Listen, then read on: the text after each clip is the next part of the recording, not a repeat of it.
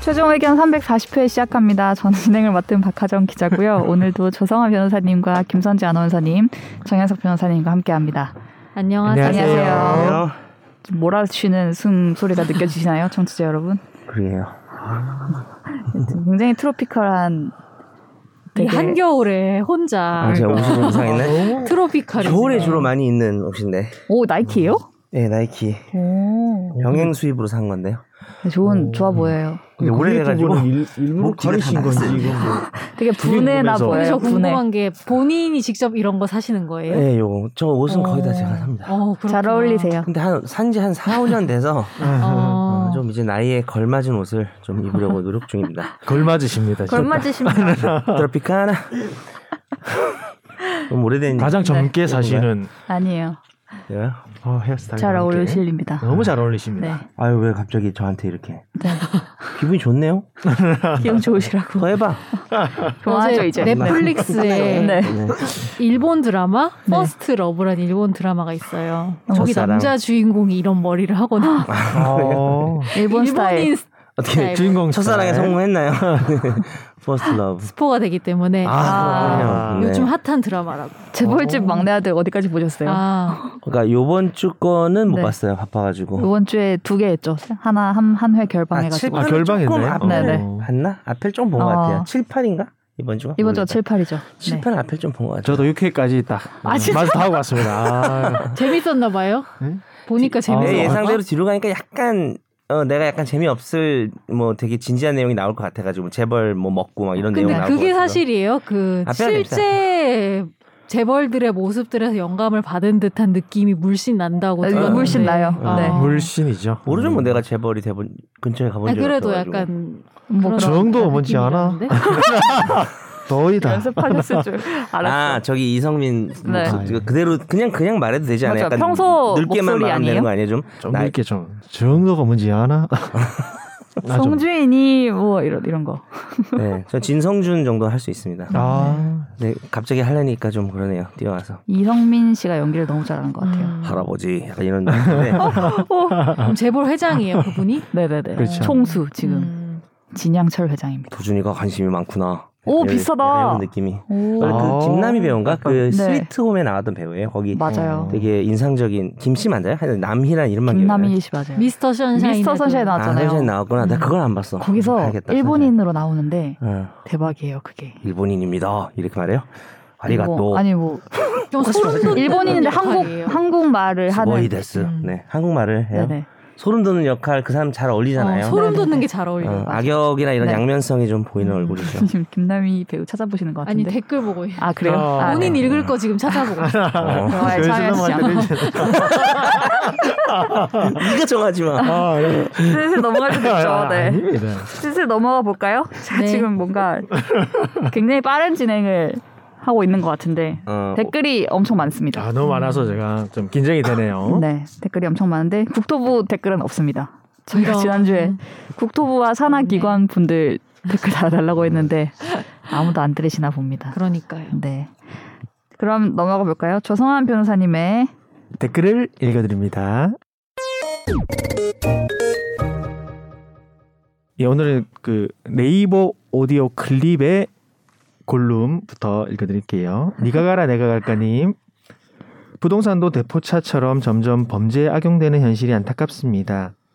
법의 범위 밖에 있는 부분으로 사기치는 몇몇 큰손 분들이 얼마나 큰 피해를 주는 건지 법의 심판이 필요한데 하정 기자님께서 설명해 주신 법 개정도 하루빨리 필요하나 아직은 법을 모르면 취약인 게 안타깝습니다. 음, 다음은 주로님입니다. 등기로 취득하려는 부동산의 상태 보증이 되지 않는다면 어떻게 매물에 대한 검증을 할 수 있을까요? 부동산 거래 이력도 관리되는 것처럼 담보물에 대한 제도적 장치가 필요한 거 아닐까요? 마치 사기 피해로 재산을 날린 것처럼 범죄 피해자이니 어쩔 수 없습니다라는 결말이 너무 답답하네요.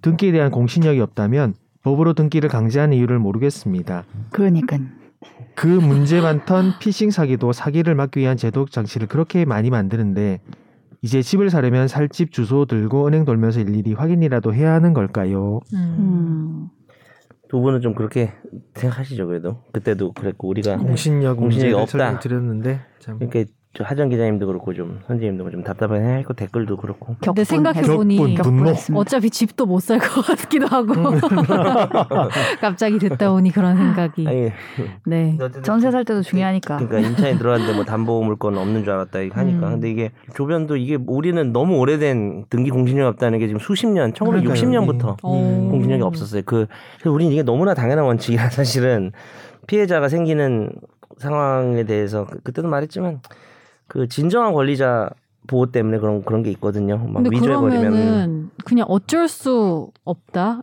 이렇게 생각해야 하는 거예요. 그러면 변호사님이 집 관련 계약을 하실 때 음. 등기 말고 추가로 뭘 이렇게 확인하는 거 있으세요? 아 그렇죠 계약할 때 등기부를 본 다음에 에이 위조한 건 아니겠지라고 하는데 그러니까 어쩔 수 그렇죠. 없다잖아 이게. 아 진짜 저희는 저희는 그렇게 해요 맞습니다. 예. 왜냐면 그거 내가 위조까지 해가지고 그렇게 나오는데 어떻게 합니까? 그래서 방법이 없어요. 음. 저희는 약간 그렇게 생각하고 있어요. 그러니까 그렇죠. 조변도 그렇죠. 그렇죠. 공신력이 없으니까 뭐 제도적 개선을 사실 고민해 본 적이 별로 없어서 그런 것 같기도 하고 뭐 방법이 있을까? 어떻게? 저희도 공신력이 없다는 걸 알면서도 어떤 물건들을 볼 때 안 할 순 없으니까. 네. 어, 이게 뭐- 직원들한테 그래도- 등기부 좀 떼와요.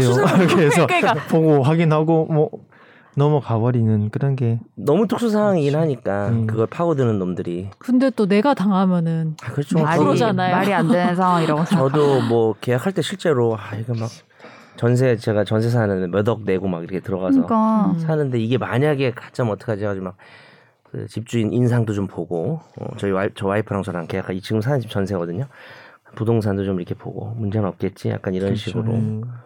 근데 저는 이게 해결이 되진 않겠지만 음, 그 동네에 좀 오래된 부동산, 음. 그러니까 아파트 단지에 복덕방 아니 그거 아니, 여러 군데 복잡하네요. 있잖아요. 네. 근데 한 자리에 좀 오래 계속 있고 거기랑만 음. 계속 거래하고 이런 데는 좀 그럴 음. 확률이 적더라고. 그나마 음, 음. 제 느끼기에. 그럴 수 있겠네요. 그렇죠. 음. 신뢰가 좀 쌓여가는 음. 분들. 세상에 세상에 막 지뢰를 피하면서 살아야 될 지뢰가 음. 네, 점점 더 많아지는 그러니까요. 느낌이에요. 저는 음. 생각해보면. 구분이 안 돼. 청취자분도 많이 흥분하신 것 같아요. 지금 댓글 네. 두 개에다가 네이버 쪽에도 한 개 있으니까 세 개면은 우리 기준으로는 엄청나게 지금 흥분한 거죠. 그렇죠. 유튜브에 난리 나네 난리 났어 이렇게 써도 되는.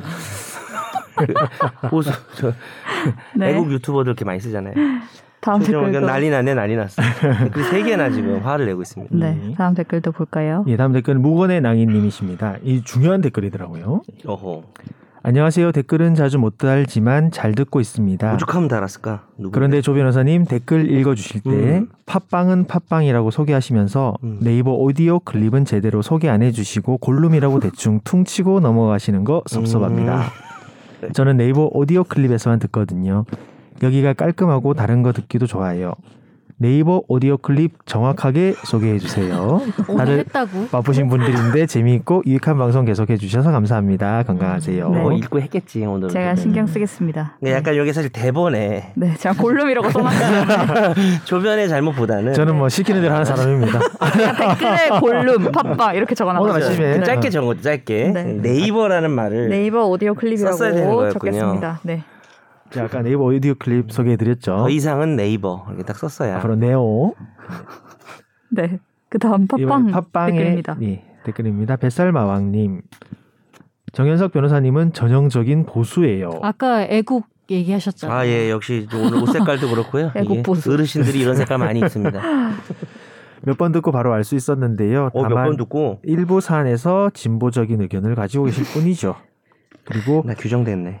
자기가 설문에 답해서 나오는 결과는 안 믿는 게 좋아요. 예, 예. 사람은 스스로에게 정말 많은 거짓말을 아, 네. 하거든요. 내가 많이 거짓말했구나. MBTI도 그래서 신뢰성이 없는 어, 고 네, 이제 예. 거고요. 밑에 그만해.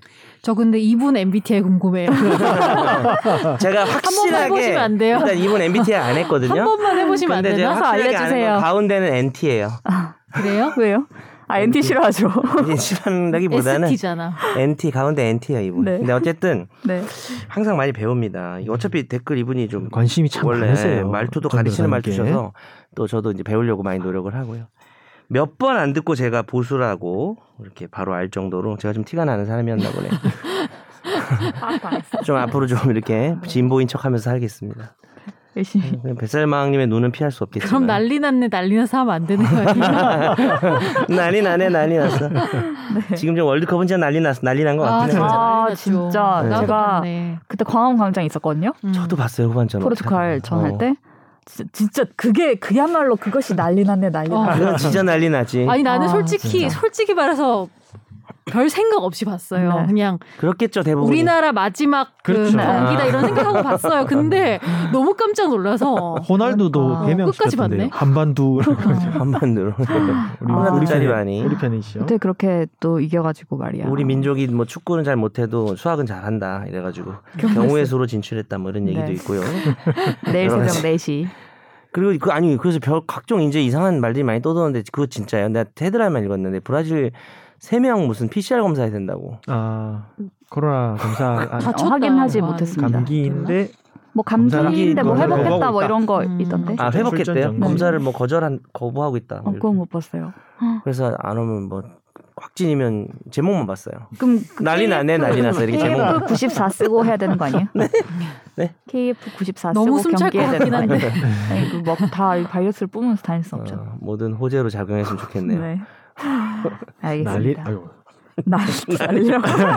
그거 좋지. 8강 올라갔으면 쓸데 좋겠다. 많아. 예. 그럼 진짜 네. 개난리. 한일전이에요. 맞네요. 8강. 아, 이거 거기 진짜 좋네. 일본 올라오면 한일전입니다. 재밌겠다. 거기는 일본이 올라갈 가능성이 좀 높은가요? 제가 잘 몰라서 그런 거를. 높다는 평이 음. 나옵니다. 크로아티아랑 붙는 그 거 우리가 같은데. 브라질이랑 안 할 수도 네. 있다면서 왜요? 스위스가 한 5대 0으로 이긴다는 그럼 갑자기 스위스가- 최종 의견에서 할수 있어요. 아, 축덕 축덕 우리 브라질이랑 하는 거예요. 원래 우리 별로 축구에 관심이 어, 없잖아요. 우리 아 브라질이랑 결정 났어요? 하는- 네네네. 아 그저께인가까지만 해도 아직 아, 결정은 안 브라질 됐어요. 내일이라서 그죠? 네. 이제 SBS 내일입니다. 배성재 아나운서 그렇게 말했던 것 같은데, 그러니까 우리 이겼을 때 아, 아, 직 근데 브라질이라고 아직 안 하는 게 됐나? 확정은 아니죠. 뭐 이렇게 얘기를 그 했어요. 당시에 그랬나 보다. 어, 그 당시에는 확정됐습니다. 브라질입니다. 네. 어, 스위스가 한 5대 0인가 2만 스위스 그렇죠. 근데 참 재밌었어. 오랜만에 본 모든 걸 통틀어서. 아니 근데 완전 내가 이 쫄깃했어. 앞에 도입부에 뭐 말할 게 있었는데 근황이 뭐고 있었는데 그래, 했더니 그러니까 이십- 이거네. 이거네 근황은 20년 만에 아, 이게 뭔 일이야 진짜. 아, 네. 댓글 때문에 근황 너무 빨리 끊었네요. 2002년 좀 미안해 선수들한테. 솔직히 막 안 믿어줬던 거? 안 믿어줬던 게 반성했어. 안 될 아, 거야, 그래요? 막 이런 저, 거. 저는 굳게 믿고 있었는데요. 그렇군요. 뭐를 믿으셨어요? 16강 갈 거라는 걸? 이상 갈 거다. 아니 참 고생하고 잘했지만 표정이 그렇지 거짓말이야. 않겠다 현재 뭐, 좀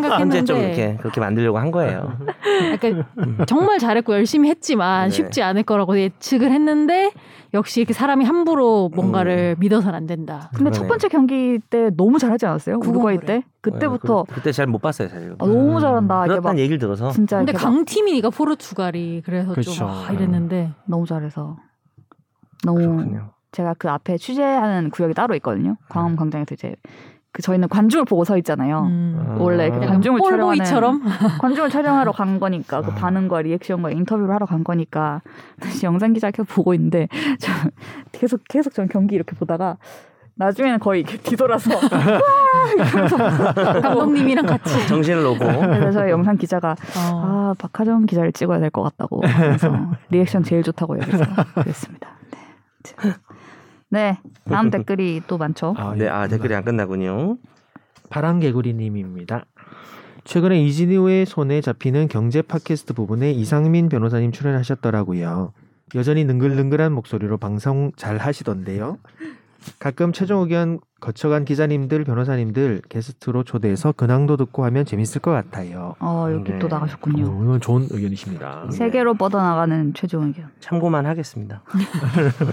다들 바빠가지고 몇 번 얘기해봤는데 쉽지 않더라고요. 네. 예. 기자님들도 반격의 첫걸음님.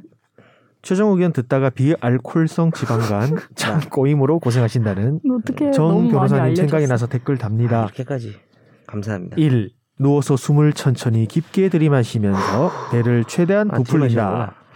2. 부풀린 상태로 10초간 유지한다. 원래 삼. 부풀린 상태로 있는데 어, 자 숨을 천천히 내쉬면서 배를 홀쭉하게 한다. 4. 다시 숨을 천천히 들이마시면서 배를 부풀린다. 또 10초간 유지한다. 5. 계속 반복한다. 6. 잠이 든다. 7. 잠에서 깬다. 약간 복부 누워 계실 초음파 때. 할 때 아, 같은데. 어, 예. 그런 것 같아요. 그러네요. 장꼬임 대처법이라고 음. 트라이를 해보라고. 예, 그렇습니다. 근데 뭐 이거 제가 아 맞아 읽어주시면 새로 합류하신 조 변호사님은 형사 전문이신데 흉악범이 변호를 의뢰하면서 사건의 자초지종을 얘기할 텐데 가만히 듣다가 법전으로 의뢰인 뚝배기를 깨버리고 싶다는 충동에 휩싸이신 적은 없는지 궁금합니다. 어 이거 대답 잘해야 된다. 많을 것 이거 같은데. 이렇게 했다고 하면은 이거 의뢰인들이 신뢰를 가지고 아무리 흉악범이라도 인권이 있는데 하고 싶지만 안 하겠죠. 안 하죠. 의뢰를 하죠. 하고 싶어서 아니, 속으로는 그래도 그런 생각을 했다는 것 자체가 흉악범으로서는 양납하기 힘든데요. 나 흉악범이 아니구나. 어쨌든 나로서는 저기 뭐야 어때요? 하- 항상 법전을 주었다 폈다 하죠. 막 나무란 친 적이 있어요? 아니, 뭐 얘긴 다 나무라니. 들었어. 설득은 할 것 그래요. 같은데. 음. 내가 설득은 뭐라고? 하죠. 음. 좀 좋은 말로. 어. 그러니까 내가 위치가 변호사고 나를 믿고 왔는데 나무라는 건 좀 아닌 것 같아요. 근데 이제 음. 얘기를 하다가 네. 나한테 짜증나게 하면 나무라긴 하죠. 말을 좀 어. 음. 제대로 솔직하게 해라 이러긴 한데 그 사람이 지은 내용을 가지고 한 행위를 가지고 뭐 이제 와서 다 지나간 일을 그러니까 전략적인 부분에서 예를 들면 뭐, 아 이건 잘못한 아 이거 거다. 정말 잘못했으니까 잘못했다고 해야 된다고 이거는 아, 그건 하죠. 막 그런 얘기. 방향이죠. 그래서 이제 내가 어. 갑자기 엠 이러면서 그 저기 뭐 아, 네. 인생 그렇게 살면 안 된다고. 젊은 양반 말이야 어, 이렇게 할 수는 없죠 그렇게는 못하고 아 근데 약간 그 열받 근데 어쨌든 그런 사람들도 많이 찾아온다는 얘기네요 형사 전문이면 아 그렇죠. 예. 어, 아, 너무 파렴치범들이 많이 있군요 아니, 그- 제일 많이 그렇게 흉악범들 이런 부분보다 재산범죄 쪽이 더 많긴 한데 재산범죄 네. 자체도 피해자들을 양산하는 그런 일이니까 제일 뭐. 흉악한 사람은 누구였어요? 제일 흉악한 사람은 안 맡은 사람 포함해서 아니 맡은 사람. 맡은 사람 중에 음.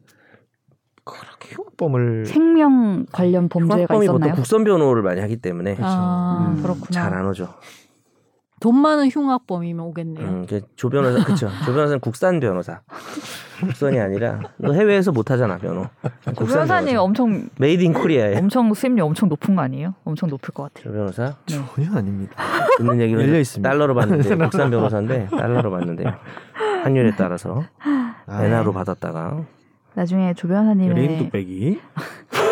뚝배기 경험도 한번 뚝배기, 해야겠어요. 예. 네. 마지막 히로다님의 댓글을 볼까요? 네, 히로다님. 너무 슬픈 게 그분 어떡합니까 진짜. 아니 등기를 믿을 수 없다니 이게 웬 날벼락입니까? 난리 났네 진짜. 그런 연유에 대해서 말씀해 주시니 머리로는 그럴 수 있겠다 싶지만 그래도 너무한 것 같습니다. 듣자마자 그분 어떤 마음일까 싶어 너무 심정적으로 동요가 심합니다. 음. 그럼 도대체 일반 국민은 어떤 걸 믿고 부동산 거래를 해야 하는 건가요? 그냥 운이 없음을 탓하고 그냥 운이 좋았음에 감사해야 하는 건가요? 한두 푼이 아니지 않습니까? 부동산이면 평생을 벌어 갚고 하셨을 텐데 음. 무조건 소송하셨으면 합니다. 부동산 등기에 표기된 내용을 의심해야 한다는 생각을 단 한 번도 해본 적 없네요. 대부분의 국민들이 그렇게 생각하고 철석같이 믿는 건데 정말 대책이 필요한 것 같습니다. 일단 그 날벼락 맞은 부부를 위해 모금이라도 해드리고 싶은 심정입니다. 국가가 반드시 지켜줘야 합니다. 꼭이요. 듣다 너무 분통 터지고 감정 동요되더라고요. 그럼 시중 은행들 다 돌아다니며 저물건에 저당 잡힌 게 있는지 확인해야 하는 건가요? 음. 아님 그런 제도가 있는지도 다뤄줬으면 합니다. 음, 아. 환장할 내용에 정신 차리기가 힘드네요. 이번 주도 알찬 방송 감사합니다. 네, 집중 탐구 한번 해야겠는데 저희도 일단 안 된다는 것만 알고 있고 이 저당 확인이요? 혹시 뭐 대책인지 아니 그 등기의 공신력 이렇게 아. 해가지고 공- 보고 그냥 믿, 믿을 만한 그런 완전히 믿은 사람이 보호가 안 되는 네. 그런 거라서 네. 음.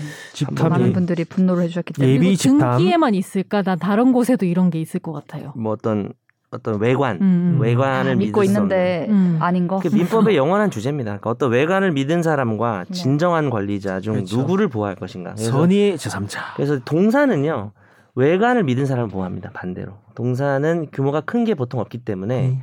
아 근데 막 반지 막 네. 핸드폰 이런, 이런 거. 거. 네, 그래서 동사는 그냥 내가 잠깐 빌려준 태블릿인데 네. 박하정 기자한테 네. 근데 박하정 기자가 조 변호사 조성환한테 어, 살래? 그래가지고 중고나라에서 팔아서 음. 모르고 사면 그 조성환한테 넘어가요. 선의 어, 선의 치대. 네, 선의 치대야 그래서 그거를 그래서 우리 그런다고? 민법은 부동산에는 그것도 이상하지. 그런데요? 그것도 이상하지. 부동산도 그런 거야. 부동산은 그렇게 하면 안 되죠. 그냥 넘어가면 안 그래서 안 넘어가게 하는 거잖아. 등기를 그러니까 무슨 소리냐면 아 이해했어요. 아, 무슨 말인지 알지? 아, 조성한 변호사. 공사는 당신 손에 있는 점유를 믿고 사는 거고 네. 부동산은 등기라는 문서를 믿고 사는데 네. 어, 오히려 점유를 믿은 건 우리 민법에서 보호가 되는데 등기를 믿은 건 보호가 안 그렇죠. 되는 거죠. 왜냐면 부동산 음. 너무 크니까 그렇게 막 나쁜 놈과 중고나라에서 믿은 사면 사람한테 취득하고 예. 등기 부- 위조된 거로 해서 사면 못 취득해서 다시 돌아간다는. 그렇죠. 그래서 이 우리가 유명한 민법에 부동산은 선의 취득이 불가능하다. 이게 아주 처음에 배우는 거예요. 들어갈 때. 그렇긴 한데 하여튼 아직 뭐 분노가 안 풀리신 네. 것 같으니까 예. 뭐 그거 한번 다뤄보면서 혹시 여러분, 방법이 그러니까 용기 이 믿지 마세요. 공식력이 없을 때 우리가 어떤 방법으로 어, 해야 되는가? 네. 요걸 한번 뭐 뾰족한 수가 안 나올 수는 있는데 네. 주먹을 꽉 쥐고 계시네. 뭐 이렇게 좀, 좀 뭉퉁구리는 수가 나오더라도 네. 한번 좀 다뤄볼 필요는 있겠네요. 알겠습니다. 네, 다루게 되면 제가 목차를 하나 만들어 드릴게요. 어, 네, 감사합니다. 예. 많은 댓글을 달아주셔서 해야 되겠어요. 감사합니다. 너무 하셔서. 네, 분노를 이렇게 최근에 진짜 이렇게 분노를 많이 보내주신 댓글이 그러니까 이게 없었는데, 무슨 그런 그런 사회적인 대단한 큰 그런 이슈는 아니었지만 그렇죠, 그렇죠. 어, 누구나 자신의 일이 될 수 있다는 생각이 신 네. 네, 댓글 달아주신 분들 모두 감사합니다. 네, 다음 청취자의 사연을 진단해 드립니다. 날로 먹는 청사진.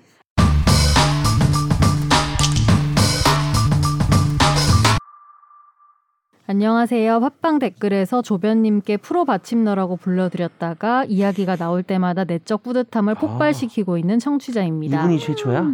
네, 음. 청취자 사연 특집에서 제 사연들이 방송되었으니 세 달도 되지 않아 또 제 인생에 씁쓸한 일이 생겨 메일을 드립니다. 약 2주 전 노트북을 새로 구매했습니다. 불프 플러스 카드 할인으로 좋은 노트북을 저렴하게 샀고 프린터기를 같이 사면 할인도 더 되고 캐시백도 추가로 되는 행사가 있었습니다. 프린터 가격은 12만 원 정도인데 할인을 받으면 5만 원 추가 할인에 9만 원 정도가 추가로 캐시백 되는 상황이라서 당연하다는 듯 같이 구매를 했고요. 중고로운 평화나라에 검색해 보니 미개봉 새 제품 기준 7만 5천 원에서 9만 원에 거래되고 있었고 전 손해 본 것도 없고 프린터도 필요 없는 상황이어서 당근마켓에 7만 원에 올렸습니다. 올린 날 바로 거래가 되었고 저는 뿌듯해하며 치킨을 시켰죠. 그런데 거래가 완료되고 10일 정도 지나서 구매자분이 연락을 해오셨습니다. 사용하려고 뜯어서 노트북에 연결했는데 작동이 되지 않아 찾아보니 윈도우 8 이상에서만 작동하는 거라서 본인 노트북에선 안 된다고 환불을 해달라는 요구였습니다. 음. 제가 판매를 할 때는 미개봉 새 제품이었고 모델명도 같이 올렸습니다. 일단 아직도 윈도우 8 미만의 윈도우가 존재한다는 것도 놀랍고 미개봉 제품을 다 개봉에 연결까지 해보고는 10일이 지나서 당당히 환불을 해달라 요구하는 것도 어이가 없었습니다. 저는 그냥 좋게 본인이 다시 판매하셔야 할 것 같다고 했더니 누가 개봉한 걸 7만 원이나 주고 사냐고 안 팔리면 자기만 손해 아니냐고 엄청 화를 냈습니다. 저는 그냥 환불 못 해드립니다.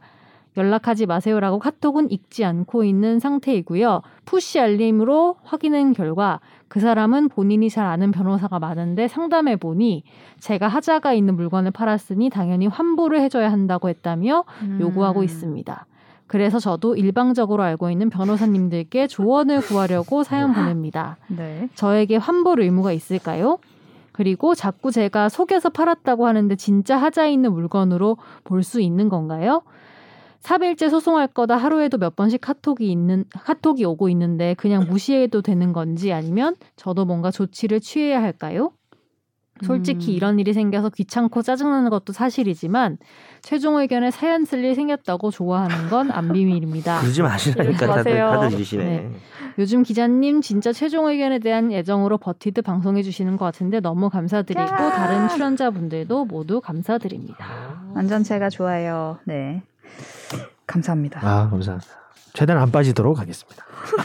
완전체. 네, 저도요. 환불은 안 해도 되지 않을까요? 이건 자기가 잘 알아보고 사야지. 이 모델명 검색해보고 내가 쓸 수 있는지. 나 아, 윈도우 8도 거짓말 같아. 그냥 그냥 마음에 안 들어서. 아니 마음에 안 드는 거 아니고 네네. 왠지 이런 거 여러 개 사다가 더 비싸게 파는 사람일 것 같아. 지금 혼자 우리 그냥 여러 번의 생각해봤어요. 뭐 취소 이런 부분에 대해서 네. 어, 몇 주 동안 뭐 얘기도 나왔던 것 같은데 네. 뭐 이 환불을 하려고 한다고 하면 네. 뭐 차고 취소나 네. 뭐 지난주에 오, 그정 변호사님 맞아요. 말씀하셨던 대로 뭐 사기 강박에 의한 법률행위로 취소 이 사람 한 얘기 하는 얘기가 뭐 윈도우 8에서 구동이 안 되는 게 속였다 뭐 네. 주장한다는 거는 네. 사기를 이유로 해서 취소한다는 취지 같은데 네. 기자님 말씀대로 네. 택도 없다 또 줬잖아 모델명이랑. 그건 자기가 알아보고 샀어야 된다는 건가요? 모델명이 다 사고 공개돼 부분에 있으니까. 있어서는 이게 이제 음. 뭐 그 계약상에 네. 자기가 뭐 윈도우 8 이하에서 구동을 네. 하겠다라는 식의 내용을 표시했거나 네. 중요 부분에 의한 착오해야 될 텐데 네. 그건 뭐 그렇죠. 안, 안, 해- 안아 보이고 예. 네. 다른 이 노트북에만 연결을 해서 안 되는 거지 다른 데에서는 정상적으로 잘 작동되는 뭐 음. 새 프린터 오고 어. 해서 네. 사고 취소는 어려워 보이고요. 그리고 그걸 뭐 윈도우 8 이하에서는 구동이 안 된다는 거를 묵비했다? 그게 고지의무가 있, 는지 여부에 것도 요즘 세상에 뭐 의문이 들어서 음. 윈도우 8이 지금 있는 것도 참 네. 그러네요. 약간 맞는 얘기는. 그래서 내가 아닐 것 같다니까요. 지금 왠지. 지금 윈도우 뭔데요? 지금 제일 좋은 게? 제일 좋은 게 아니라 업데이트 몰라요. 이런 잘 몰라요. 아, 말투가 어르신 같은데 제일 좋은 컴퓨터가 어떤 거야 요즘에 어, 아니, 니들 많이 저는 쓰는 컴퓨터 검색해보자. 아니 저는 컴퓨터, 진짜 컴퓨터. 이런 컴퓨터, 핸드폰 이런 거 최첨단 이런 거 잘 몰라가지고 그냥 음. 주면 쓰거든요. 아, 근데 웃긴 건 물어보셨는데 저도 잘 모르겠어요. 다 모르잖아. 네. 저 압니다. 어, 디까지 갔는지. 11입니다. 아니 저 11. 10일까지요. 진짜요? 제가 네, 지금 11 쓰고 있습니다. 아, 중간에 뭐 이게- 야, 비스, 너희들 비스타도 뭐 있고 모르는 거 뭐도 아니야, 있고 지금? 그래가지고 아, 비스타 어, 그것도 오래됐죠. XP 아, XP. XP, 야. XP. 어. 윈도우 95. 저 오래됐죠. 대학교 때 썼는데요. 윈도우 95. 네. 하자 있는 물건으로 볼 수도 없는 거로 이분이 보이고. 네. 3일째 소송할 거다 사기꾼이다 하루에 몇 번씩 카톡이 오는데 그냥 무시해도 될까요? 차단해도 될까요? 어떤 조치를 해야 될까요? 이렇게 하셨는데 네. 무시하는 게 좀 덜 피곤하지 않아요? 차단하면 안 돼요? 권하는 조치는 차단 모르겠고 거- 그 거래하고 뭐 그런 관련 법리가 있나? 그럼 뭐 어째 쓸데없는 소리니까 그러니까 열흘이나 지났는데 차단해도 되지 않아요? 너님 차단해도 음. 되지 않나? 될것 같습니다. 예. 이, 네. 숨김 친구로 하세요. 그중 숨김 친구. 이게 근데 뭐 카톡은 오잖아. 아, 그러네요. 그러면 그렇군요. 내 차단하는 데이터 거예요. 내 데이터 쓰잖아. 음. 네. 아무튼 그러네요. 비행기 모드. 네. 근데 이분은 깔끔한 그냥 해결. 윈도우를 새로 사시는 게 낫지 않을까? 그럼 음, 해결되는 산 거 사람이요? 아니에요? 그쵸. 그 사람. 그 컴퓨터에 새로운 윈도우를 깔면은 근데 근데 프린터기도 아까 쓸 수 선- 있고. 선재도 말했지만 이게 팔도 아닌 것 같고 음. 그냥 트집 잡는 것 같아. 음. 제가 돈 궁해져가지고. 이 환불 그러니까요. 받은 다음에 자기는 또 딴 데 팔려고 하는 게 아닐까? 제 생각에도 뭔가 이런 돈을 식으로 두번 이득을 벌잖아. 취득하는 사람이 아닐까라는 어떻게 된다고요? 그러니까 내가 환불을 물건 받고- 가- 갖고 있잖아요. 네. 산 사람이. 근데 아, 환불을 사기를 받아. 친다고 아예 아, 환불을 받고 아예 사기를 친다고. 이거 딴 사람한테 난또 팔고. 그럴 수도 있죠. 그럼 내가 돈 벌잖아요, 다. 돈 버는 게 아니라 범죄 아니에요. 범죄인데 그거. 아, 아, 어, 범죄를 범죄구나. 이용하면 돈 버는 방법 많이 있죠. 그래서 돌- 이거는 돌려줘야죠. 그렇게 하면 사기예요? 그렇죠. 예, 당연하죠. 아니, 그러니까, 그러니까 아, 돌려주질 않았잖아요. 돈을 네. 받고 아예 뭐 음, 횡령죄가 아, 될 수도 있고. 반품은 해야 된다. 아, 반품을 해야겠죠. 음. 돈 돌려받고 회- 아, 그거- 아. 그거 당연하죠. 그거는. 뜯은 거 반품하는 것도 지금 짜증 날 텐데 그것도 지금 안 되는 그렇군요. 한국에 돈 받고 음. 그냥 돌려준다는 얘기는 없어. 차단하십시오. 근데 계속. 네. 아무튼 네. 음, 아무튼 명쾌한 그러니까 명쾌한 하정우 기자 해결이었습니다. 돈부터 받고 그러려고 할지도 모르죠 사실 그거는 음. 네. 모르는. 제가 너무 그냥 차단하시길. 넘겨 짚었는지 모르겠지만 네. 마음 고생 그만 하셔도 될 것 혹시 좀 같습니다. 더 문제가 생기면 또 남겨주세요 후속 메일 네. 아, 저희가 또 팔로우 하겠습니다. 영어 그래서 좀이 상황을 좀 디벨롭을 좀 시켜보고요. 아, 제일 싫어한 그 말이야. 어, 네. 디벨롭. 디벨롭을 좀 시켜보죠. 영어를 많이 써 씁시다. 아레날 또 그런 문제가 아니고 몰라요. 네. 아니 그 왜냐면 그 주- 나는 솔로인가 거기 나온 분 중에 네. 누가 네. 계속 영어 쓰는 남자가 그래요? 있어가지고 그거 요즘 핫하던데. 근데 제가 법이 영어를 뭔데요? 떠오르는 몰라요. 저 아까 본 게 아니고 짤이 계속 돌아다니는데 네. 저도 그거를 저도 영어를 잘 몰라서 흉내 못 내겠어요. 디벨롭밖에 안 떠올라요. 네. 너무 짜증나서.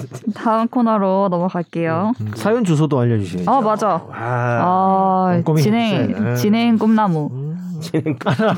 저희 사연 메일 주소는 sbs 보이스뉴스 골뱅이 gmail.com입니다. 네 많이 많이 보내주세요. 네 다음 넘어갈게요. 집중 탐구.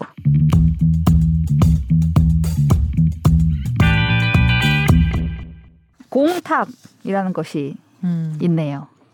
공타. 네 다들 아시죠? 그죠. 원래는 이게 제가 민사법 강사 아닙니까? 그렇죠. 정탁은 원래 민사법에서 많이 유리하는 거고 어. 그 얘기를 잠깐 하면 네. 채권자 채무자가 딱 명확하게 있을 때 음, 네. 하정 기자한테 내가 돈을 줘야 네. 돈을 갚아야 내가 내가 더 이상 채무를 불이행한 제재를 안 받잖아요. 네. 근데 뭐 본인이 갑자기 어딘지 모른다든지 음. 안 받는다든지 음. 아니면 이 채권을 뭐 갑자기 조 변호사 조성환이 샀다 그러는데 또 뭐 김선재는 압류했다 그러고 누가 채권자야라고 모를 때 나도 모르겠다 모르겠다. 하면서 그냥 네. 공탁을 하면 네. 적법하게만 하면 난이 더 이상 채무가 소멸합니다. 음. 자기 채무를 소멸시키려고 하는 게 원래 민사에서 나의 도리를 하, 하는 그렇죠. 것이군요. 근데 이제 형사는 좀 다르죠. 음. 형사는 이게 채권 채무 관계일 수도 있지만 네. 어, 실제로 내가 재산죄면 그렇죠. 실제 채권자 채무자지만 아, 사실 뭐 폭행죄도 채권자 채무자예요. 치료비는 무조건 발생하는 거기 때문에 음. 여러 가지로. 근데 어쨌든 이거는 채무를 변제한다는 의미보다는 이제 양형을 음. 잘 받기 위해서 네. 합의를 안 해주니까 네. 어, 합의 안 해주는 피해자랑 내가 아, 합의했다고 말하고 싶은데 안 되니까 이제 돈을 그냥 맡기는 식으로 가서 좀 음. 비벼보겠다. 뭐 그런 내용이 그렇죠. 형사 공탁이 예, 되는 것이죠. 음. 어. 민사랑 형사 공탁이랑 네. 그 음. 공통점이 이제 수령 거절로 볼 수 있을 텐데 공통점은 그렇죠. 예 민사에서 돈을 채무자가 채권자한테 갚으려고 하는데 막 안 받는다 뭐 해서 수령 거절로 인해서 그냥 고- 공탁에 두고 알아서 찾아가라.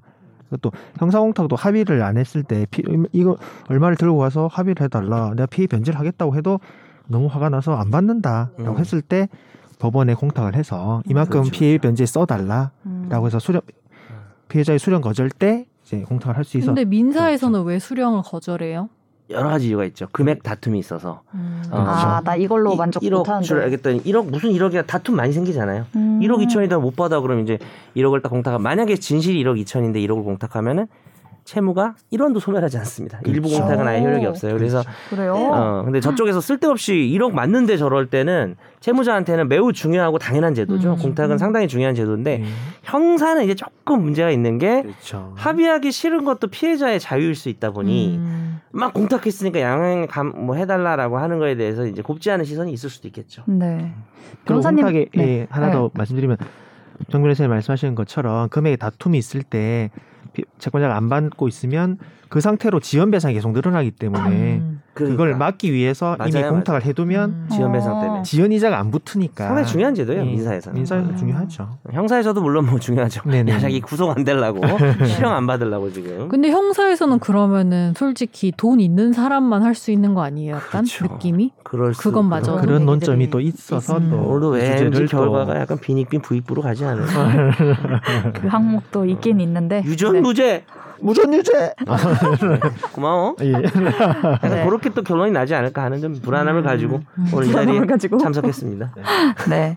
아니 형사 공탁의 특례를 규정한 법이 9일부터 개정돼서 시행이 음. 된다고 해서 공탁이라는 주제를 저희가 가지고 12월 와봤는데요. 9일이요. 네, 네. 며칠 안 남은 것이죠. 어떻게 바뀌는지에 대해서 잠깐 얘기를 나눠보도록 하겠습니다. 먼저 형사 공탁의 특례, 그러니까 방금 말씀 주신 민사 부분에는 해당이 안 되는 거인 어, 예. 거고 예. 형사공탁에서만 바뀌는 내용이 있는데요. 보면은 피고인이 피해자의 인적사항을 알 수 없는 경우에 이제 공탁을 할 수 있는데 사건 번호, 사건명, 뭐 조서 이런 등의 피해자를 특정할 수 있는 명칭을 기재하고 공탁을 하면 할 수 있게 하는 음. 내용이라고 합니다. 이전에는 어떻게 공탁을 했어야 했나요? 그러면 이게 이번에 바뀐다고 하니까 이전에는 피해자를 오히려- 정확하게 예. 정현석 피해자 이러면 이제 정현석 님의 네, 그렇죠, 그렇죠. 원래 연락을 그랬는데 이제 2010년 경 정도에 네. 이 피해자에 대한 2차 가해나 이런 우려 때문에 이제 네. 비공개로 바뀌면서 네. 오히려 이제 그때 인적사항을 해- 써야 되는데 그게 비공개니까 사실 뭐 그거야 뭐 타당성 있는 개정이었죠. 그러니까 이제 공탁을 못하는 상황이 음. 피해자 인적사항을 몰라서 그러다가 이제 한 10여 년 만에 이게 아마 법 개정이 2년 됐을 겁니다. 2년 되고 맞아요. 시행을 아마 지금 네, 한 시행을 이제 하는 거예요. 이제는 이제 피해자를 모르는 상태에서도 어 나의 어떤 나의 일방적인 어떤 공탁이 음. 가능해진 거죠. 이게 안 찾아가는데 사실 뭐 기본적으로 모든 범죄는 재산적 피해가 있다고 봐야 될 거예요. 왜냐하면은 음. 뭐 멱살 흔들었어도 그 일단 위자료가 발생하기 때문에 음. 명예훼손해도 그렇고 그래서 결국은 인간은 돈으로 보상하는 게 기본적인 거다 보니 뭐 이제 이런 식의 제도가 있는 것이겠죠. 원래는 에헴. 원래는 원래는 네. 공탁 신청서에 이런 과정이 있었다고 하는데 제가 이게 너무 놀라워서 여쭤보고 싶었어요. 공탁 신청서에 피해자의 주민등록 초본을 첨부해야 되는데 이걸 채무자가 구할 수 없으니 법원에 이 초본을 제출하도록 해달라라고 해가지고 보정 명령을 받아서 이 보정 명령이 동사무소에 가서 제출을 받았다라고 하던데 진짜 이랬나요? 예, 예.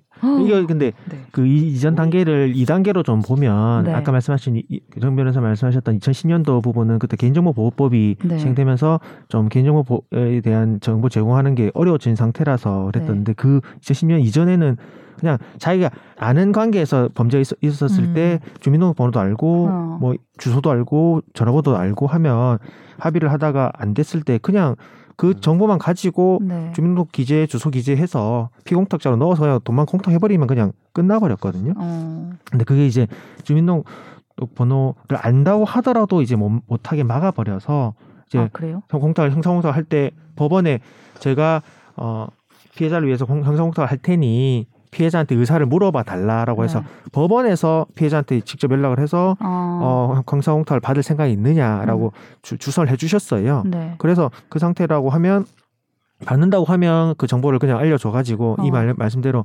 보정명령을 내려줘가지고 음. 전형처분을 등- 동사무소에서 떼게 떼서 첨부해서 비공탁자로 넣으면은 형사목탁이 됐는데 피해자가 아까 말씀드린 것처럼 네. 뭐 너무 화가 음. 나서 공탁도 안 받겠다 뭐 수령도 안 하겠다 뭐 이렇게 나오면 공탁 자체를 못하게 막혀 있었던 거죠. 음. 음.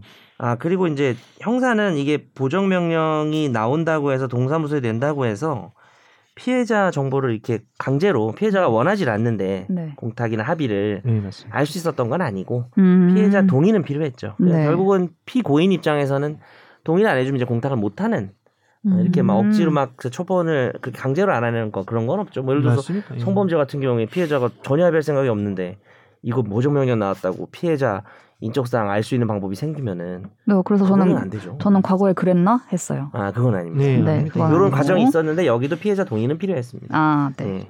그리고 어쨌든 공탁이 들어왔을 수 있잖아요. 그러니까 내가 원하지 않는데 내 뭐 서로 아는 사이라든가 이래가지고 정보를 다 알아서 내가 막 엄청 두드려게 맞았는데 뭐 이제 피해 배상의 이런 합의의 목적으로 공탁이 들어왔어요. 그러면 나는 이걸 받을 생각이 없고 음. 어, 너뭐 화가 맞은 나 있으면 것만 생각해도 화나는데. 공탁금을 안 받겠다라는 그런 의사를 담은 의견서를 법원에 또 제출하고 이런 경우도 있었나요? 충분히 있을 수 있죠. 그러니까 음, 그러니까 공탁하는 것 자체가 화가 날 수도 있겠죠. 근데 음. 범죄라는 거는 재산으로 네. 다 환산할 수 있는 건 아니다 보니까 네. 뭐 여러 가지 범죄가 있죠. 우리가 생각할 수 있는 거기서 이제 피해자에 대한 분노가 아직 내 용서를 못하겠다. 음. 네. 아, 사실 범죄한 사람이 잘못이죠 사실. 그래서 합의를 안 해주는 것도 피해자의 자유고 공탁을 하면은 이제 피해자 입장에서 그- 그런 저한테 상담도 많이 있었어요 예전에 그 공탁했는데 나 진짜 저거 너무 보기 싫다. 네.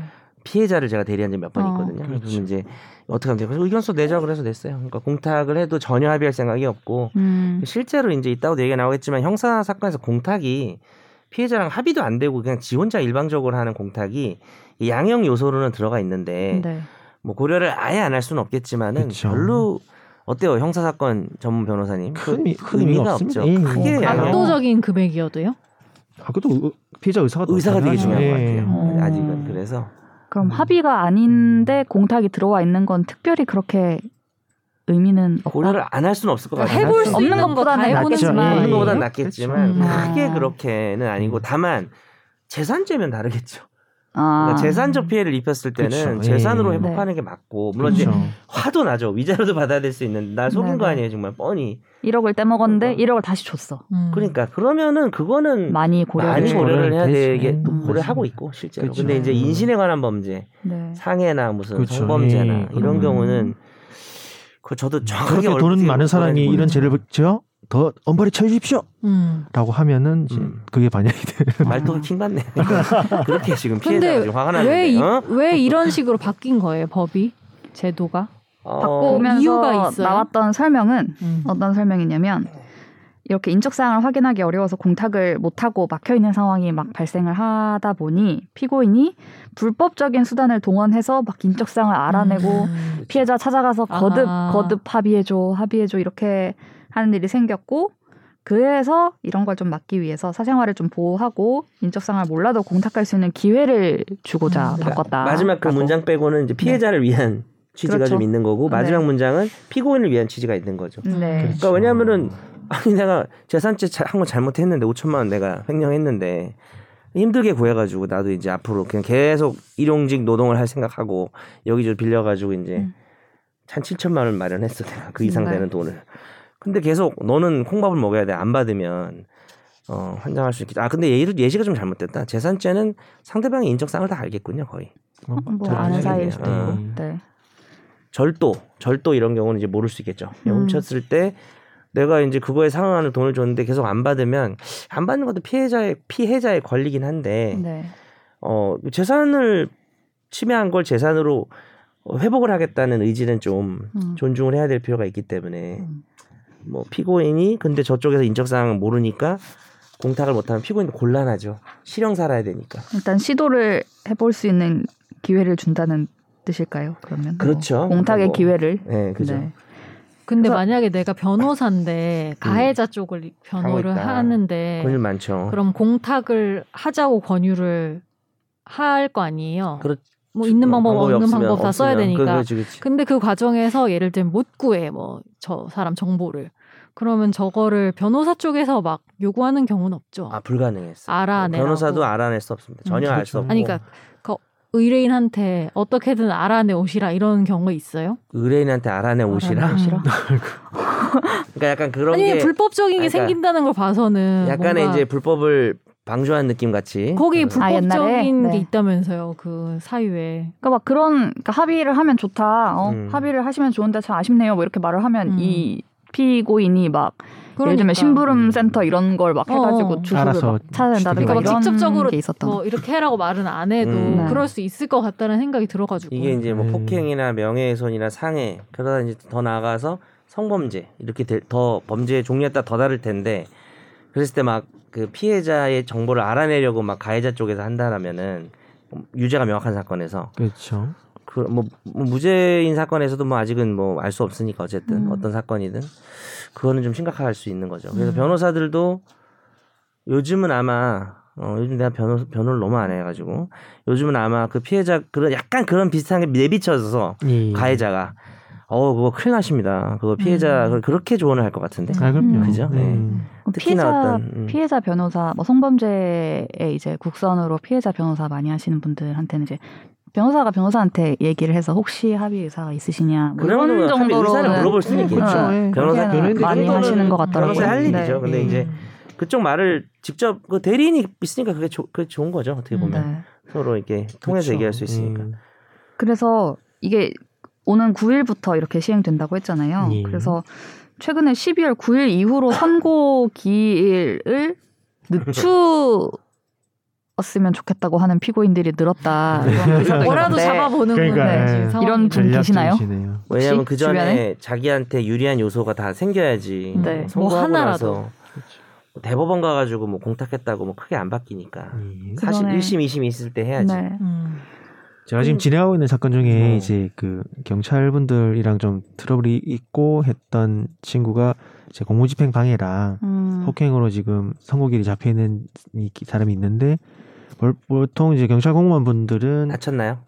뭐 좀 다쳤죠? 상, 상처가 좀 입히셨죠. 다쳐서 이제 문제가 예. 되겠죠 경찰이 좀 다치는 예, 수준까지 사- 사이가 있으니까 지금 처벌을 원한다고 어, 어. 그 하셨는데 음. 어, 합의 내지는 네. 이제 그 절본화를 원하려고 네. 용서를 구하려고 하는 상황에서 이 개정이 되면 네. 저희 피고인한테도 도움이 알려드려야겠네. 되지 않겠는 생각. 그런 경우에 그러면은 네. 제도에 기생하는 변호사를 보소 아니 이 정도 훌륭한 그러면은 이 정도 건이면은 얼마 정도를 공탁하는 거예요 보통? 공지방, 이게 좀 공지방과 뭐 폭행이면 어느 정도 다쳤냐에 네. 따라서 좀 그렇죠. 다를 것 예. 같은데 음. 상에 따라 다른데 공지방이랑 그 폭행 특수지 않아요 예. 다치면 또 예. 뭐 크게 뭐 큰 금액은 아닌데. 음. 예. 한 천만 원? 한 나와? 500 봅니다 500 아니, 아, 그렇게 적어요? 그러니까 뭐 돈이 많으면 아, 그렇죠. 더 할 수도 있겠지만 돈질을 하겠지만 이거 뭐 그냥 없으면은 음. 네. 그렇죠. 힘들게 마련해서 평균 500 금액이. 정도. 음. 그러니까 크게 다치신 게 아니면은 예, 뭐 팔 부러지고 막 이런 심도 그래서 음, 아니잖아요. 아니시고 그건 아니면 아닙니다. 2주 2주 정도. 음. 이빨 나가고 이러면 이제 비싸지는 거죠. 이빨 음. 부러지면 이제 뭐 몇 천 보셔야 됩니다. 음. 네. 아니 이런 일 왜 하고 저는 잘 몰라요. 형사를 많이 안 해서. 근데 아 근데 뭐 변호사 입장에서는 피고인의 권리 야, 야, 감형할 요소가 있으면 최대한 하는 게 맞기 때문에 음. 아, 좀 문제긴 한데 어, 아까 말한 그런 곱지 않은 시선이 곱지 어, 않은 시선이 곱지 않은 시선이 이제 있지만 연기를 해보려고 하겠죠. 제가 변호사라도 네. 그럴 것 같은데요. 뭐 사실- 전략의 하나로서 예. 근데 너무 지나치게 연기를 하다가 이제 욕을 네. 먹겠죠 판사한테. 어쨌든 이 특례가 시행된다, 개정이 시행된다라고 한 이후에 나오는 반응들은 이제 뭐 얘기가 벌써 많이 나왔지만 네.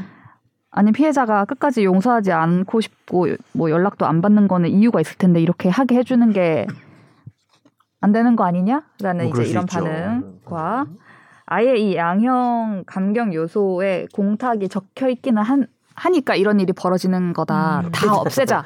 공탁 다 없애버리자. 어느 그럼. 지역에 어느 분이 그런 말씀? 극단적인 의견이 음. 그런 말씀하셨나요?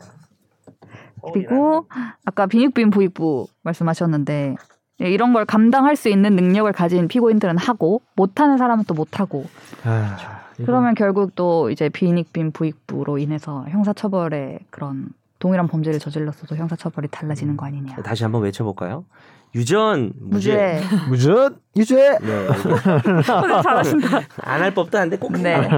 네. 네. 그런 반응과 또 한편으로는 피고인이 정말 이렇게 나 피해 보상을 위해서 뭔가 하고 싶은데 피해자가 과도한 합의금을 고집하고 있을 경우에는 음. 그럴 수 있죠. 뭐 돈이 음, 목적이다. 네. 그런 사람도 있겠죠. 뭐. 그- 이런 거를 그렇죠. 조금 예. 해줘야 되는 게 아니냐라는 그래서 어, 긍정적인 쪽 요소. 네 그래서 뺨한대 맞았는데 2천만 원. 뭐 이렇게. 네 아. 그래서 이런 제도가 그래도 있어야 어느 정도는 좀 합리적인 방향으로의 해결이 해결과 양형에서 고려할 수 있는 부분들이 해결되지 않을까 네. 고민이 되네요. 뭐 그런 부분이 있고요. 범죄 네, 피해자는 범죄 내용에 따라서는 그 피해를 돈으로 환산하기 어려운 그렇죠. 뭐 돈 얼마를 줘도 사실 보상이 되었다고 완전히 할 수 없는 경우도 많아서 네. 뭐 조심스럽습니다만 또 아까 말했다시피 모든 피해는 사실 재산으로 음. 뭐 사과, 뭐 진정한 또 사과도 있어야 될 겁니다. 네. 반성, 뭐 그다음에 그렇죠.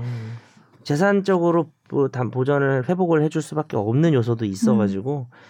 저는 이제 공탁을 한 거를 공탁 안 한 사람하고 거기서 이제 비닉비 부익부를 또 따질 수 있지만 어쨌든 피해를 입히고 큰 돈으로 이제 공탁을 하거나 뭐 회복을 해준 사람하고 아무것도 안 한 사람하고 음. 같을 수는 없으니까 음. 양형에 있어서 아, 뭐 이게 불가피한 진짜 요소가 있고 어려운 거 오히려 같아요. 나머지는 좀 제도를 운용하면서 실제로 네. 공탁도 아 저 사람이 돈이 진짜 없는데 돈을 크게 마련했다 음. 아니 뭐 재벌이다 음. 어, 쉽게 마련하신 돈이다 이런 부분도 재판부가 좀 고려를 네. 안 하는 건 아닌 걸로 알고 있습니다 음, 그래서 뭐 그런 식으로 뭐 얼마나 음. 하겠냐면은 네. 결국 재벌이 좋아요 재벌집 막내 아들 해가지고 범죄 저질러도 그냥 돈으로 뿌리고 다니면은 어느 정도 구속을 안 당하고 뭐 그러면은 그런 일이 많이 아까 있죠 뭐 네. 500짜리 정도의 기본 보통 하는 공탁인데 네. 내가 거기 5억을 공탁하겠다 이럴 수도 있어요? 뭐 그런 놈은 없겠지만 돈 많은 놈들이 더 욕심이 많아요 사실 원래 근데 이 얘기 왜 나왔죠? 제한 액수에 제한이 정해져 있진 않죠. 예를 들어 그러니까. 어, 폭행이면은 뭐 없죠. 뭐 그럼요. 1억까지만 할 수 있다 네, 이런 한 거. 5억 죠 시원하게 그러면은 500 정도 할 건데 내가 5천을 했어. 어. 근데 돈이 많아서. 좀 깎았네. 어, 그러면 아니, 그러면 더 감형되거나 이런 건 아니죠. 500을 할 500을 500을 한 경우 500을 낼 거였는데. 아니 근데 아까 말한 것처럼 이 범죄를 회복하는 거는 한도가 없다 보니까 음, 금액이 아주 크면 더 될 것 같은데요. 어, 저는 잘 그래요? 모르지만 500이 감형이 아니고 5천을 된다고? 주면 너무 너무 과하게 과하게. 하면 모르겠네. 그러니까 어느 이상은 의미가 없을 것 같은데. 그러니까 그렇죠. 5천이나 5억은 별로 차이가 없어도 네, 어. 500이랑 5천은 차이가 있나요? 오- 뭐라 그랬어요 지금? 그러니까 원래 500짜리 아까 하셨던 어. 사건. 500짜리 죄송한데 정해져 있진 않아요. 아니, 이게 그러니까 무슨 예를 구매 사항이 아니고 500짜리인데 어, 내가 500 5천을 짜리? 음, 1억을 했어 공탁을. 그거랑 5억은 큰 차이가 없겠죠? 가면. 그럴 것 같아요. 음. 네, 그냥 뭐 음. 제가 뭐 다 아는 건 아니지만 음. 어차피 너무 초과한 금액이면은 음. 5억을 그렇죠. 했다 그러면 음. 그러니까. 오히려 화가 나지 않을까? 이 새, 돈이 많다고 지금 음. 막 뭐 더 그럴 지금- 것 같아요. 뭔가 지금 자랑하냐고. 어, 자랑하냐? 근데 혼자 그래도 나가네. 깎아줘야 될 수도 있잖아 법적으로. 그래 깎아줄 수 양형 인자가 있으니까 근데 음. 이제 충분한 보상. 근데 사실 원래 뭐 모든 범죄가 뭐 명예훼손했을 때 그 뭐 사실 아, 어떻게 놓고 보면 5천을 줬다고 해서 그게 뭐 그러니까 법에서는 위자료를 5천 인정 안 되지만 명예훼손은 그 5천을 받은 사람이 뭐 이렇게 너무 많이 받았다고 또 함부로 말할 수도 없는 게 그 나한테 정말 중요한 명예훼손이면 그렇죠. 한도가 그거는- 없어가지고 그렇죠. 형사는 그 얘기는 결국 많이 하면은 그만큼 고려가 좀 웬만하면 되지 음. 않을까. 어느 정도 이상이면은 너무 오바가 아니면은 그럴 것 같다는 그렇죠. 생각도 드네요. 네. 그것도 진짜 판사의 재량인 거죠. 그렇죠. 어쩔 수 없죠. 네. 음. 판사. 근데 그래서 저번 8월 말 기준으로 서울중앙지법에 쌓여있는 공탁금이 2조가 넘었어요. 아. 2조가 넘었대요. 이거 아. 피해자가 안 찾아가면 결국 다 사건 확정되고 나면 회수 안 되나요? 정말요? 국가로 가면 네? 어, 민사에서는 회수하는데 공탁 형사 공탁이라서 아마 어, 안 되죠. 아마. 쌓여 있는 것 같습니다. 아, 쌓여- 서울 맞죠. 남부지법 3,563억, 음. 서울 북부지법 1,959억 이렇게 있다고 음, 합니다. 그렇군요. 근데 영원히 안 가져가면 어떡해요? 돌려줘야 되지 않을까요? 음. 삼심 끝나고 예를 들어 뭐 며칠 정도까지 안 가져가 그러면 돌려준다 돌려- 그런 거. 돌려받는 걸로 알고 있습니다. 음. 네. 음, 네. 어결판. 어차피 결론은 판사가 낼 것입니다. 네. 오늘도 어결판. 아, 결판. 법을 최대한 잘 만들고 판사들이 판사님들 잘 하길 잘 바라는 해주시길. 것 같아요. 예. 근데 그 경계에 있는 범죄가 사실 제일 애매한 것 같아요. 경계? 경계? 뭐야 뭐야. 돈으로 되는 게 있고 어. 돈으로 절대 안 되는 음. 용서가 안 되는 범죄가 그 있잖아요. 돈으로 절대 안 되는 것이 없어요 요즘에는. 아 근데 정말로 우리가 느끼기에 그럴 수 있죠. 그러니까 예. 당사자도 그렇고 당사자도. 그 스펙트럼이 되게 있을 거 아니에요. 아, 그죠 그죠. 아주 심각한. 100% 돈으로 되는 것과 100% 돈으로 안 되는 것 사이에 근데 예. 그게 약간 그 경계가 음. 좀 사실은 사람마다 다르고 맞습니다. 애매한 부분이 있으니까 액수에 그렇죠. 대한 이 감도 음, 사람마다 다를 음. 것이고. 내가 네. 천만 원을 잠깐 가지고 빌렸다가 이제 안 돌려줘서 음. 사기가 되고 뭐 이래가지고 횡령이 되고 맡아준 음. 돈을 그럼 돌려주면 사실 음. 뭐 미안함은 있겠지만 또 처벌도 어느 정도 받겠지만 돌려주면 되는 거죠 사실 그거는 그렇죠. 근데 그래서 해보기. 일괄적으로 뭔가 막 똑같은 법을 적용하는 것도 뭐 의- 일관성에서는 의미가 있지만 음, 진짜 그건- 아, 누가 봐도 이거 절대 용서해주면 그건 안 되고 이런 다르게 할 거는 겁니다. 좀 그건 다르게 양형에 그렇게 반영을 하면 안 되는 거 실제로 아닌가? 그거는 판사가 그렇게 음. 하는 걸로 알고 있고요 어결판 네 네, 오늘 저희 공탁에 대해서 또 얘기를 해봤는데 공을 민사와 탁 치면 우리가 공탁이라고 어릴 때 죄송합니다 민사. 법대생들이 원래 재밌는 일이 없어요 이 아니, 얘기를 하면서 아니, 놀았다 아니 공탁법 들고 있었다면서요, 송중기가. 맞네.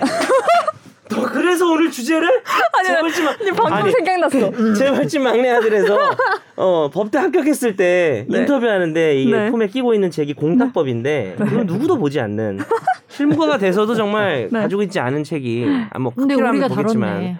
근데 그쵸? 그 오게티 수준으로 그 그 상황에서 들고 있을 리가 없는 책이었다고 막. 그러니까 이게 너무 말씀하셨잖아요. 심했죠 오게티가 그럼 오늘 완전 근데 거기- 오게티가 아니 그게 나중에 의미가 있는 뭐가 나오는 거 아니에요? 공탁 관련해서? 그러면 소름 돋는 거죠 아니, 그래. 그러니까 없어. 재벌집이라며. 송- 그러니까 오늘 재벌 얘기도 나오고 오늘 다 아니 다뤘네 재벌이니까 공탁 많이 오늘 할수 제목에 있으니까. 재벌집 막내 아들이라고 써야겠다. 그러자 어차피 아. 공탁하는 사람들이 안 봐. 아니- 공탁을 뭔지도 모르는데 누가 왜 보냐. 공탁. 재벌- 송중기가 들고 있었던 책에 뭐 이렇게 그러니까. 쓸까? 아, 아니 어차피 재벌집 억울해, 막내 이제. 아들의 공탁이 등장한 이유는 이렇게 아 등장한 이유는 이유는 책이- 모르는데. 아, 공탁 책이 등장한 이유는 공탁법이 송중기 들고 있었던 이유 뭐 이런 식으로 어. 해놓고 지금 결론은 혹시 나오는 게 아닐까로 그냥 끝나는 거예요. 빈약하게. 떡밥이 아닐까라는 네, 네. 보다 보면 공탁 얘기가 나올 수도 정말 있다. 죄송하네요. 어.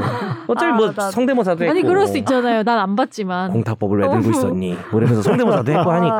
아, 너무 재밌다. 어. 아니 왜냐하면 할아버지. 그 정도로 이게 아. 오게티를 작가가 아무렇게나 넣어놓친 전 알았을 것 그 같고 심지어 앞으로 들고 있어 제목 음. 볼 수 있게. 그렇게 아, 웰메이드 그거 좀 드라마 이상하긴 하다. 어. 그러니까 뭔가 요즘 웬만한 떡밥일 것 드라마도 같은데? 법적인 고증을 정확하게 하는데 그러니까 너 천재일지도 몰라. 난 안 봤어요. 근데 아, 공탁이 네. 이 나올 수 드라마를 있는 안 게 봐요. 뭐가 있을까? 재벌 송중기가 중에 막 사람을 재벌- 죽이나?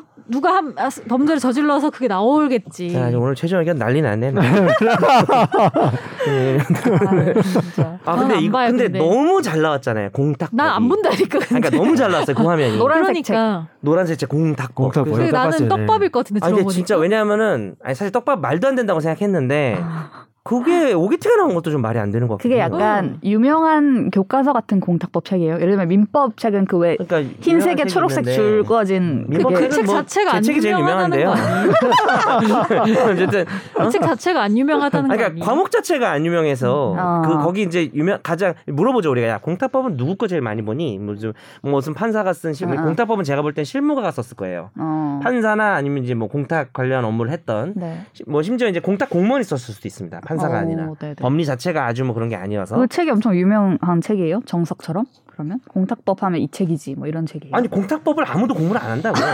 그러니까. 아무도 안 해요 아무도 근데 내 공탁법을. 생각 그 사람이 거기서 재벌 아, 아, 들인 진짜 거 웃기다. 아니에요? 설정. 아들이 아들이야. 아, 제발 아들로 손자, 태어났죠. 손자. 예. 어. 손자로 손자 그 삼세. 저는 안 봤지만 드라마를 음.